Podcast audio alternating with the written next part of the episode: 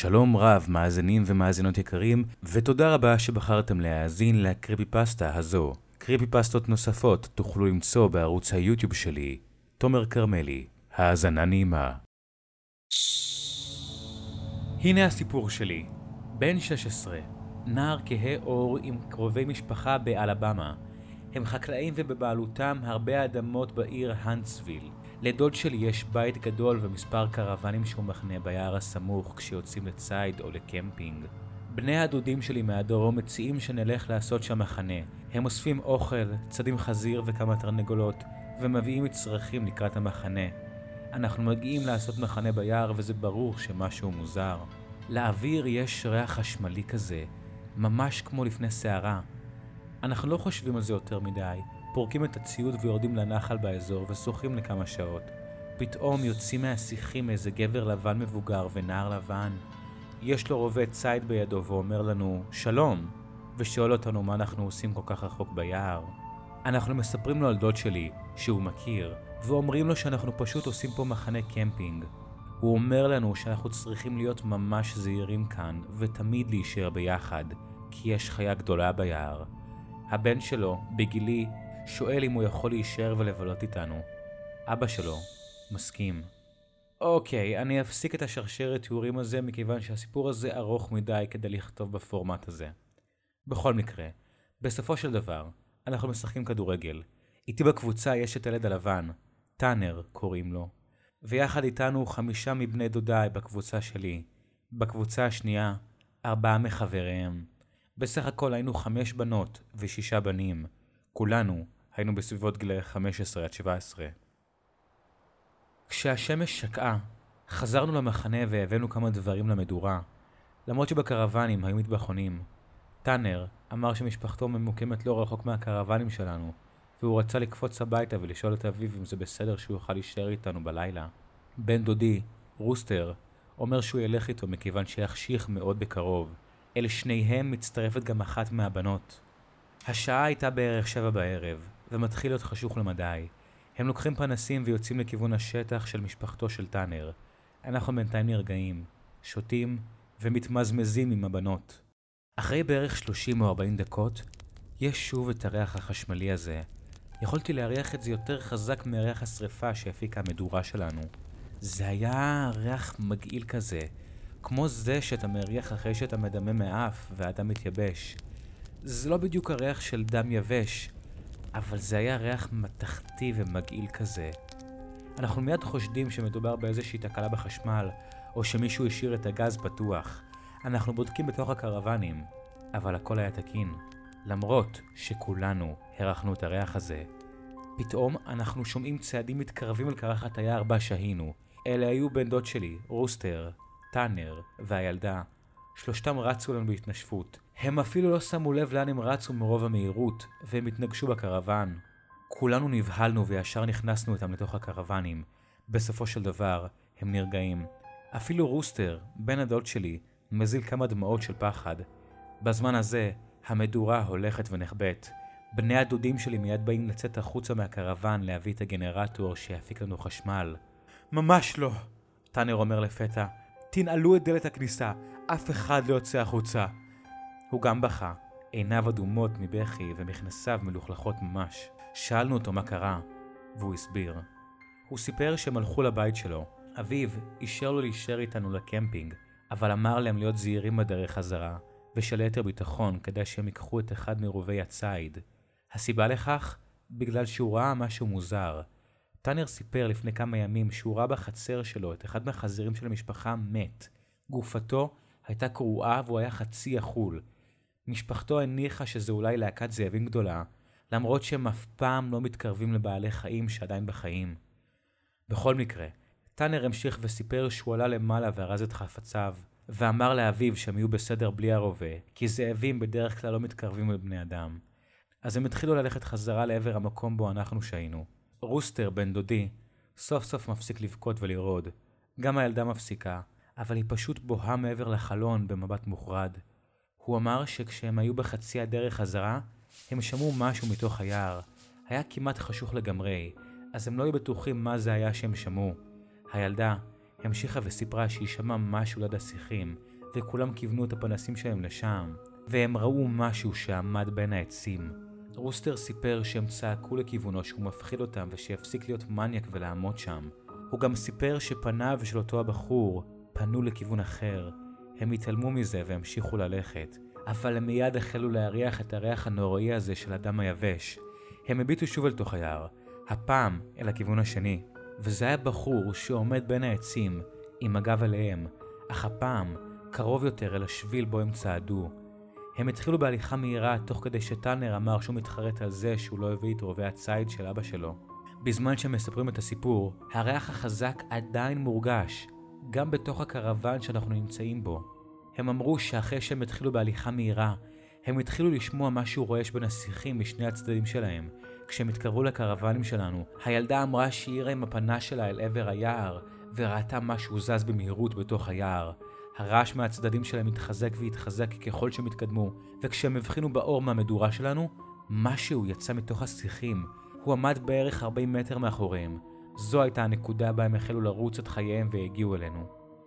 אז עכשיו, אנחנו באמצע יער מזורגג. מניחים שזה איזה משוגעים או לא יודע מה שמנסים סתם להפחיד אותנו. לפתע, בן דודי האחר, ג'וניור, התחיל לספר על ילד מהכיתה שלו שהגיע ממשפחה של ילידים, והוא סיפר לו על משהו בשם איש העז. אנחנו מיד אומרים לו לסתום את הפה כי אנחנו לא צריכים שום סיפורים מפחידים כרגע. אבל הוא פשוט ממשיך לספר לנו על הפאקינג איש עז הזה ועל זה שאנחנו בתוך היער שלו ובלה בלה בלה. באותה תקופה, מעולם לא שמעתי על איש העזים הזה או כל דבר שקשור אליו. אבל אז, לפני כמה שנים, שנה לפני שסיימתי את הקולג', היה לי שותף לחדר שהכיר את הסיפור ובסופו של דבר שאלתי אותו על זה. בקיצור, זה fucking בן אדם עם ראש של עז. הוא יכול לשנות צורה והוא מפריד בין קבוצות של אנשים כדי להטיל אימה עליהן. אה, הוא אמור להיות משהו כמו הוונדיגו אם אתם יודעים מה זה. אם אתם לא, עדיף ככה. בכל מקרה, רק לדבר על החצי איש, חצי עז הזה עושה מזל רע. ולראות אותו עושה מזל רע יותר. עכשיו, תזכרו שלא ידעתי את כל זה כשהייתי בן 16 באותו הלילה. בן הדוד שלי המשיך. האיש עז הזה הולך להגיע לפה ופאקינג לתפוס את כולנו! הבנות כולן מפוחדות מוות ואני ובני הדודים שלי מנסים להבין אם אלה שיכורים מקומיים או חיה כלשהי. אבל אז, פתאום הריח נעלם. פשוט נעלם. עד היום לא חוויתי דבר כזה. בדרך כלל ריחות נמוגים או מצטמצמים, אבל באותו לילה, הריח פשוט נעלם בשנייה כאילו הוא לא היה אף פעם. אחרי איזה שעה, בסביבות השעה תשע או עשר, עזרנו מספיק אומץ ויצאנו החוצה להדליק שוב את המדורה.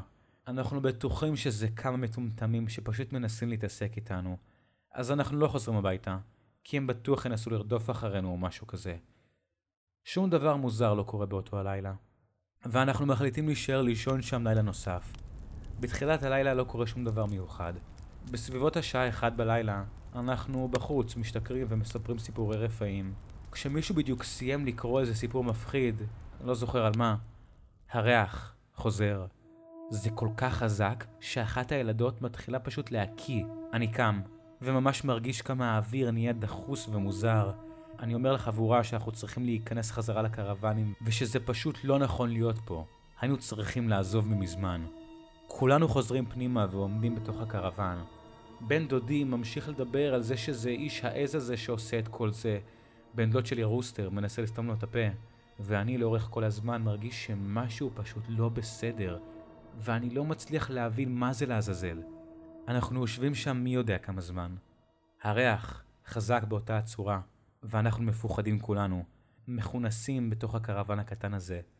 בסופו של דבר אנחנו מבשלים במטבחון בקרוון נקניקיות לכולם, כי אף אחד לא רוצה לצאת החוצה. אלה היו אחת מהחבילות האלה עם ארבע נקניקיות גדולות בתוכן, ויש לנו בסך הכל שלוש חבילות. בסך הכל 12 נקניקיות. אז אני צולע אותם לקיריים ונותן לכולם נקניקייה אחת. אני אוכל את שלי, ואחרי כמה דקות, אחד מבני דודיי בא לסיר לקחת עוד אחת. הוא מתחיל להתלונן על זה שאני אכלתי שתי נקניקיות בזמן שכולם אכלו אחת, ואני מסתכל עליו כאילו הוא טיפש. אני אומר לו שכולם קיבלו רק אחת, כי היו רק 12 נקניקיות. אם הוא רוצה יותר, הוא צריך לפתוח חפיסה חדשה ולבשל עוד. ואז, משום מקום, אחת הילדות מתחילה לצרוח. אוי אלוהים, אוי אלוהים, אנחנו חייבים לצאת מפה. היא בוכה ורועדת, ואז בן דודי מיד קם בבהלה ומבין שמשהו לא בסדר. אני מחסיר פעימה. אני מיד צועק לכולם לצאת החוצה מהקרוון. כולם יוצאים בריצה ועומדים ליד הדלת מבחוץ. אחד מחבריו של בן דודי שואל אותנו מה זה לעזאזל היה. אני מתחיל לספור אותנו. אבל יש רק 11 מאיתנו. אתה צוחק איתי, בן דודי אמר לי. היו 12 אנשים בבקתה, אבל בגלל שלא כולם מכירים את כולם טוב, אף אחד לא שם לב כל הזמן הזה שהיה איתנו אדם אחד נוסף. ואז הבנתי שמשהו לא בסדר. אתם מכירים את ההרגשה הזאת שאתם משתכרים ונהנים ולא ממש שמים לב לפרטים הקטנים? אני בטוח עד מוות שמישהו נוסף היה איתנו בקרוון, והוא היה איתנו לפחות במשך פאקינג יום שלם. אכל ושתה איתנו. מה שהופך את זה לעוד יותר גרוע, זה שאני לא מצליח להבין מי הבחור הנוסף הזה, כי אף אחד לא באמת יצר איתו אינטראקציה, או דיבר עם הבחור הנוסף, סלש איש העז הזה. הילדה המשיכה להתפלל בפחד וכולנו ישבנו בהלם בחוץ. בסופו של דבר, אנחנו אורזים אומץ ונכנסים חזרה אל תוך הקרוון. אבל אין שם אף אחד. אנחנו סופרים את עצמנו שוב, ויש 11 אנשים. אנחנו חוזרים לקרוון ונועלים את הדלת. לפתע, הילדה שצרחה מקודם אומרת שהיא הבינה מה קרה. האדם ה-12 ישב לידה, תפס בחוזקה את רגלה ונשען לעברה ואמר משהו שהיא לא הצליחה להבין. Oh, אז אנחנו די מפחדים מוות, אם אתם מבינים.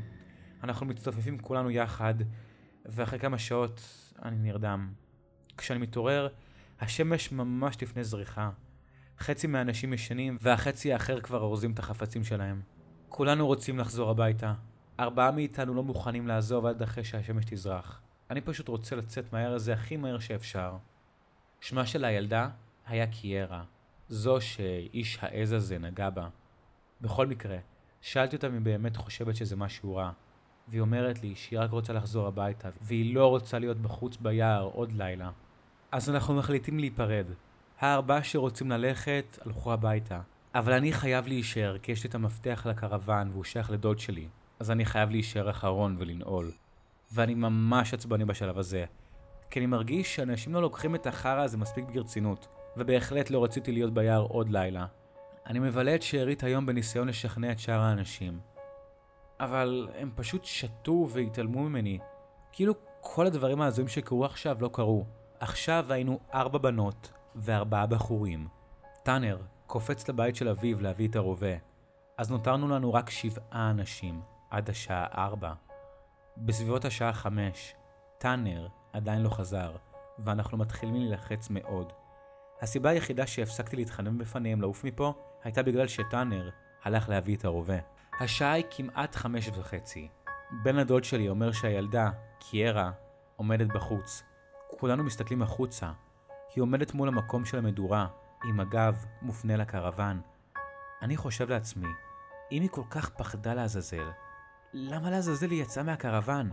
אחת הבנות יוצאת החוצה להביא את קיירה. היא מתקדמת אליה אבל נעצרת לפתע באמצע הדרך. קיירה מתחילה לרעוד. אני לא יודע איך לתאר את זה. תנסו לתאר לעצמכם מישהי שמפנה את הגב אליכם עם הראש למטה והיא צוחקת. היא פשוט צוחקת ורועדת אבל אתם לא באמת שומעים אותה צוחקת.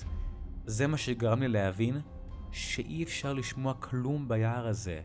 זה היה אמצע ספטמבר, אז זה עדיין היה חם באותה תקופה, אבל בימים מסוימים היה גם קר, ובדרך כלל יכולנו לשמוע אווזים גדולים עושים רעש, או ציפורים, או סנאים מפטפטים, אבל היער היה שקט, כאילו הוא מת. אני יוצא מהקרוון ואומר לקיירה לחזור מיד לקרוון. היא לא מקשיבה לנו, וממשיכה להפנות את גבה אל הקרוון. אז אנחנו נכנסים פנימה ונועלים את הדלת. אנחנו מורידים את כל התריסים של החלונות, למעט אחד. האחד שפונה לעבר קיירה. אחד מהבנים יושב על הכיסא ומשגיח על דרך החלון. היא נשארת לעמוד שם לעוד 20 דקות בערך. בשלב מסוים, הבחור מסתובב אלינו להגיד שהיא עדיין פה, אבל...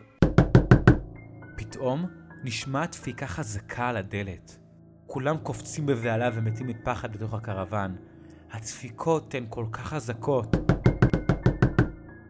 ואז אנחנו שומעים את טאנר. הוא צורח, תנו לי להיכנס לעזאזל, תפסיקו לשחק משחקים. אנחנו ניגשים לדלת ופותחים אותה. הוא נכנס במהירות עם רובה בידו, ואין אף אחד אחר בחוץ. גם לא קיירה. הוא סיפר לנו ששום דבר מוזר לא קרה ביער, אבל כשהוא הגיע לאזור שלנו הוא ראה ילדה. שימו לב, הוא לא אמר שזו הייתה קיירה שעמדה שם. היא פנתה לעברו במבט רפוי. ראשה היה למטה, אבל היא עקבה אחריו עם עיניה, תוך כדי שהוא מתקדם לכיוון הקרוון. הוא אמר שרק כשהיה בחצי הדרך אלינו, הוא הבין שהיא מתקרבת אליו. היא התחילה ליד אזור המדורה, ומבלי שהוא בכלל ראה אותה מתקרבת או זזה, היא הסתובבה והתקרבה אליו. כאילו היא רכפה לכיוונו. הוא אמר שכשהוא שם לב אליה הוא פשוט דפק ריצה אל תוך הקרוון והיה בטוח שהדלת תהיה פתוחה, וכשהגיע לדלת היא הייתה נעולה. לכן התחיל לדפוק ולצרוח. אחרי כמה שניות, טאנר נרגע. הוא מסתכל ובוחן את החדר, ולפתע נאסח עיוור. הוא מושך אותי הצידה ולוחש לי באוזן. אתה יודע שאנחנו אמורים להיות שמונה אנשים, נכון? הדבר הזה היה איתנו כאן במשך כל היום, ופשוט נעלם החוצה כשחזרנו לקרוון. הבטנו דרך החלון, ואף אחד לא היה שם. אין שום סימן לקיירה. אז אנחנו סופרים את כולם. אני בא לכל אחד באופן אישי ומבקש מהם להגיד כמה אנשים היינו פה קודם לכן, וכולם אומרים שמונה. אני אומר, ובכן, כמה אנשים יש כאן עכשיו? כולם עושים את הספירה, ומבינים שיש רק שבעה אנשים בתוך הקרוון. זה פשוט הזוי. טאנר הביא איתו כמה קופסאות תחמושת יחד עם הרובה. הוא אמר לאבא שלו שיש חיות כלשהן ביער כי הוא לא חשב שאבא שלו יאמין לו אם הוא יגיד שאיש העז הזה, או מה שזה לא יהיה, רודף אחרינו. טאנר אמר שבן הדוד שלו גר בקרבת מקום, והוא אמור להגיע לאזור בעוד כמה שעות, ובבוקר הוא יוכל לארח אותנו בבית שלו. בכל מקרה, אני עדיין מת מפחד, אבל אני מרגיש קצת יותר טוב, כי אני יודע שיש לנו עכשיו רובה ותחמושת, ואנחנו יכולים לירות במה שזה לא יהיה אם הוא ינסה שוב לחזור לכאן. אבל אז בן דוד שלי מתחיל להתווכח עם אחת הילדות, כי היא חושבת שאני מנסה לעבוד עליהם ולהתעלל בהם. הוא אומר לה שאני לא אדם כזה, והיא אומרת, טוב, איך נדע שהילדה הזאת היא לא בעצם טאנר עם פאה? או איך נדע שזה באמת טאנר האמיתי? אולי איש העז הזה פשוט הרג את טאנר ולקח את הרובה שלו. אולי הוא בכלל אחד מאיתנו ואנחנו בכלל לא שמים לב לזה. אנחנו במצב בעייתי מאוד. אנחנו בסכנה, כי יש מישהו שמתגנב אל תוך הקרוון מבלי שנדע, ופשוט משתלב בחבורה מבלי שנשים לב. אחת הילדות בוכה ואומרת שהיא רוצה ללכת עכשיו, ואנחנו מנסים לומר לה שאסור לנו כי אף אחד מאיתנו לא מתכוון ללכת ביער באמצע הלילה. בשלב הזה, השמש מתחילה לשקוע ונעשה יותר מעונן. אנחנו אוכלים משהו, ובדיוק כשסיימנו לאכול, בן דודו של טאנר הגיע. אני חושב שהוא היה בן 19. בשלב הזה, השמש כבר שקעה לגמרי, אבל יכולנו לראות את בן הדוד שלו מרחוק, כי היה לו את אחד הפנסים הכבדים האלה, שהוא נשא בידו. בידו השנייה, היה רובה נוסף. הוא ניגש לקרוון. אני שואל את טאנר בלחישה אם הוא בטוח שזה אכן בן הדוד שלו, וטאנר מהנהן לי בחיוב. הבחור מסתכל מאחוריו ומסביב המחנה, ואז נכנס פנימה אל תוך הקרוון. הוא מעיף מבט בכולנו ונראה קצת מבולבל, ואז הוא שואל אותנו, איפה החברה הקטנה האחרת שלכם? חשבתי שהיא תפגוש אותי בבקתה. לוקח לה זמן ללכת או משהו? הוא גם שאל אותנו אם בישלנו דם במטבחון, כי הוא הריח ריח מוזר של דם יבש בכל אזור המחנה. כולנו אמרנו שלא, אבל מיד שאלנו אותו על הילדה הזו שהוא דיבר עליה. בן דודו של טאנר סיפר שהוא הלך באותו השביל שטאנר הלך בו, והוא נתקל באמצע הדרך באחת מהבנות, שפשוט עמדה באמצע השביל והביטה בו בלסת רפויה. הוא שאל אותה שאלות, אבל כל מה שהיא עשתה היה רק להסתכל עליו, ואז היא חייכה אליו. הוא התעלם ממנה והמשיך ללכת. אחרי שהוא התקדם, הוא שם לב שהיא עוקבת אחריו. נראה שהיא לא הצליחה לעמוד בקצב שלו, והמשיכה לצלוע אחריו. הוא שאל אותה אם היא נפצעה או משהו ואם היא זקוקה לעזרה, אבל היא פשוט המשיכה לבהות מרחוק, ובשלב מסוים היא הסתובב לאחור לבדוק אם היא בסדר, אבל השביל היה ריק. הוא הניח שהיא לקחה קיצור דרך על הקרוון שלנו. סיפרנו לו את כל מה שקרה, כולל מה שקרה לקיירה. ציפיתי שהוא יצחק עלינו, אבל הוא פשוט ישב על הספה והקשיב בפליאה. בן הדוד של טאנר המשיך לספר על הילדה. הוא סיפר שהוא התקדם לכיווננו, היא פיגרה אחריו בקטע מוזר, אז הוא ניסה להאט כדי שהיא תוכל להתקרב אליו, אבל לא משנה כמה לאט הוא הלך, היא תמיד פיגרה קצת מאחוריו. כאילו היא לא התקרבה אליו בכוונה. והוא סיפר שהוא התחיל לארח את הריח הגואלי הזה, שהתחזק ככל שהוא התקרב למחנה שלנו. כשהוא הגיע למחנה, הריח נהיה ממש חזק. היא לחשה לו משהו ממש חלש שהוא לא הצליח לשמוע, וכשהוא הסתובב לאחור לכיוונה, היא לפתע הייתה ממש קרובה אליו, אז הוא התרחק ממנה בריצה שוב. הוא שאל אותה אם היא בסדר, ואף הציע להרים אותה עם ידיו, אבל היא פשוט המשיכה לבהות בו. הוא אמר שהוא הושיט את ידה כדי לתפוס בכתף שלה, אבל הוא לא העריך את המרחק נכון, וברגע שהוא בא לשים את היד על הכתף שלה, לפתע היא, היא עמדה בצד בכלל. בשלב הזה, אנחנו יודעים שהחרא הזה אמיתי. אלא אם כן בן דודו של טאנר עובד עלינו. למרות שידענו שאין סיכוי שהוא עובד עלינו, כי הוא עוד שנייה משתין במכנס. טאנר ובן דודו טוענים את הרובים שלהם. אנחנו אוכלים משהו ופשוט יושבים בקרוון, עד סביבות השעה 11. עד היום הזה, בכל פעם שאני חושב על זה, אני באמת מתפלל לאלוהים שזו איזו מתיחה ענקית שבני הדודים שלי עשו עליי, ועד היום פשוט לא גיליתי שזה הם. בסביבות השעה 11, הריח של הדם היבש הופך לריח של דם אמיתי וזורם, כאילו מישהו מבשל מרק דם או משהו. טאנר ובן הדוד שלו מיד טוענים את הרובים שלהם וקמים על הרגליים. לפתע אנחנו שומעים על הדלת בום. משהו כמו חצי נקישה וחצי שריטה של ציפורן של חיה כלשהי. ואני לא צוחק איתכם כשאני אומר לכם שאנחנו שומעים את הקול הזה. זה נשמע כמו סרטוני היוטיוב האלה שבעלים של כלבים וחתולים מנסים לגרום להם לדבר. והקול החייתי והמוזר הזה אומר תנו לי להיכנס לעזאזל, תפסיקו לשחק משחקים. זה גרם לכל הגוף שלי לרעוד. אחת הבנות פשוט פרצה בבכי והחלה להתפלל לאלוהים. זה היה כל כך ברור שזה לא בן אדם שמדבר. לא היה לו חיתוך דיבור וקצב של בן אדם, וזה דבר שמעולם לא הבנתי עד אותו הרגע. אבל לכל האנשים יש קצב מסוים כשהם מדברים. לא משנה באיזו שפה, לכל האנשים יש פשוט קצב דיבור מסוג מסוים. אבל הדבר הזה לא היה שום סוג של קצב או מקצב. אחד מאותם חיות שמנסות לדבר ביוטיוב. זה מה שלעזאזל עמד מאחורי הדלת. אנחנו ממשיכים לצעוק. מי זה לעזאזל? תפסיק לעשות את זה. אבל זה פשוט ממשיך לומר.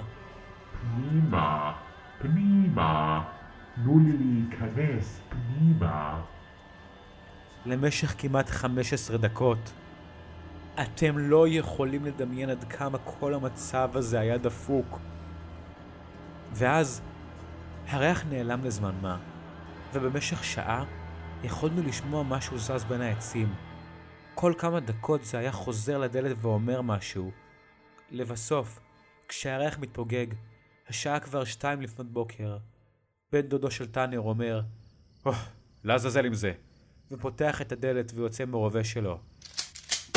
הוא יורה באוויר וצועק, למען השם, תלך מפה! הוא יורה עוד שתי יריות נוספות באוויר. ואז, מתוך היער, ממש מעבר לשיחים, אנחנו שומעים משהו זז ועושה קולות. ואז זה מתחיל לצרוח. זה נשמע כמו אישה וחתול שצורכים ביחד, כאילו, ברצינות. בחיים לא שמעתי שום דבר דומה לזה. ואז יכולנו לשמוע את הדבר הזה מתקדם. בן דודו של טאנר ירה לכיוון ממנו בא הקול הזה והתחיל להתקדם חזרה לכיוון הקרוון. אנחנו נועלים את הדלת ושומעים את הדבר הזה מתכווץ וצורח. בן דודו של טאנר אמר שמשהו יצא מהשיחים בזחילה לעבר הקרוון, והוא ירה בזה כמה פעמים. פחות או יותר, כך עבר שער הלילה. הדבר הזה צרח בלי הפסקה במשך השעתיים הבאות. ושמענו משהו זז ליד העצים, אבל זה לא התקרב יותר לקרוון עד שכולם נרדמו. אחרי שכולם נרדמו, טאנר ישב על הכיסא והביט בדלת עם הרובה שלו. אף אחד אחר לא שמע או ראה את זה, אבל הוא סיפר לי על זה רק יומיים אחרי שהכל נגמר. הוא סיפר לי שאחרי שהצעקות נגמרו, הוא התחיל לנקר ולהירדם מעט. לפני שהוא נרדם, הוא ראה מישהו יוצא מהשירותים שבתוך הקרוון ופשוט נשכב באמצע הרצפה ונרדם. הוא הניח שזה היה אחד מאיתנו, אז טאנר הרשה לעצמו להירדם. ואז הוא אמר שהוא הבין שמשהו לא בסדר. בזמן שהוא העמיד פני ישן, הוא ספר אותנו. בבקתה היו תשעה אנשים, לא שמונה, כמו שצריך להיות. אבל הוא לא רצה לראות בדבר הזה שהיה באמצע הקרוון, כדי לא לפגוע באף אחד אחר. אז הוא פשוט נשאר ער כל הלילה, והעמיד פנים שהוא ישן. הוא אמר שלפעמים הוא היה שומע פרסות צועדות על הרצפה. הדבר הזה היה קם ועושה מין תנוחה מוזרה כזו, כאילו הוא רועד וצוחק תוך כדי, כמו התנוחה שקיירה עשתה ליד המדורה. אבל אז זה היה נשכב בחזרה ונרדם. אגב, את קיירה לא ראינו שוב מאותו הלילה. הסיפור נגמר די חלש, כי מנקודת המבט שלי שום דבר לא קרה. התעוררנו, ושמתי לב שטאנר היה קצת עצבני, ושהוא נמנע מלהביט בנו בעיניים. אבל אכלנו ארוחת בוקר, ארזנו והתחלנו ללכת לכיוון הבית של בן דודו של טאנר. טאנר אמר שהוא יישאר בבקתה עוד קצת כדי לנעול, והוא יביא לי את המפתחות אחר כך. פשוט תתחילו ללכת. אני תכף אבוא, הוא אמר לי. כשהיינו בדרך לביתו של טאנר, פתאום שמענו את טאנר מאחורינו, רץ בריצה. הוא אמר לנו, למהר. כששאלתי אותו למה, הוא אמר לי שכשהוא יצא מהקרוון אחרי שהוא סגר ונעל את כל החלונות, הוא הקיף את הקרוון ובדק שהכל נעול, אבל הוא שם לב שהחלון של השירותים היה פתוח. אני מנחש שהדבר הזה שטניה ראה באמצע הלילה עשה את דרכו דרך החלון של השירותים, והוא פשוט שהה בינינו. זו גם הסיבה שטאנר אמר לנו למהר בדרך חזרה, כי הדבר הזה עקב אחרינו כל הדרך הארורה חזרה לביתו של בן דודו של טאנר, וממש לפני שנכנסנו לבית שלו, הסתובבתי במהירות לאחור, וראיתי אותו, צולע מאחורינו, באיטיות, ומסתכל עלינו בעיניו המתות, מיד לפני שהוא נעלם אל תוך היער.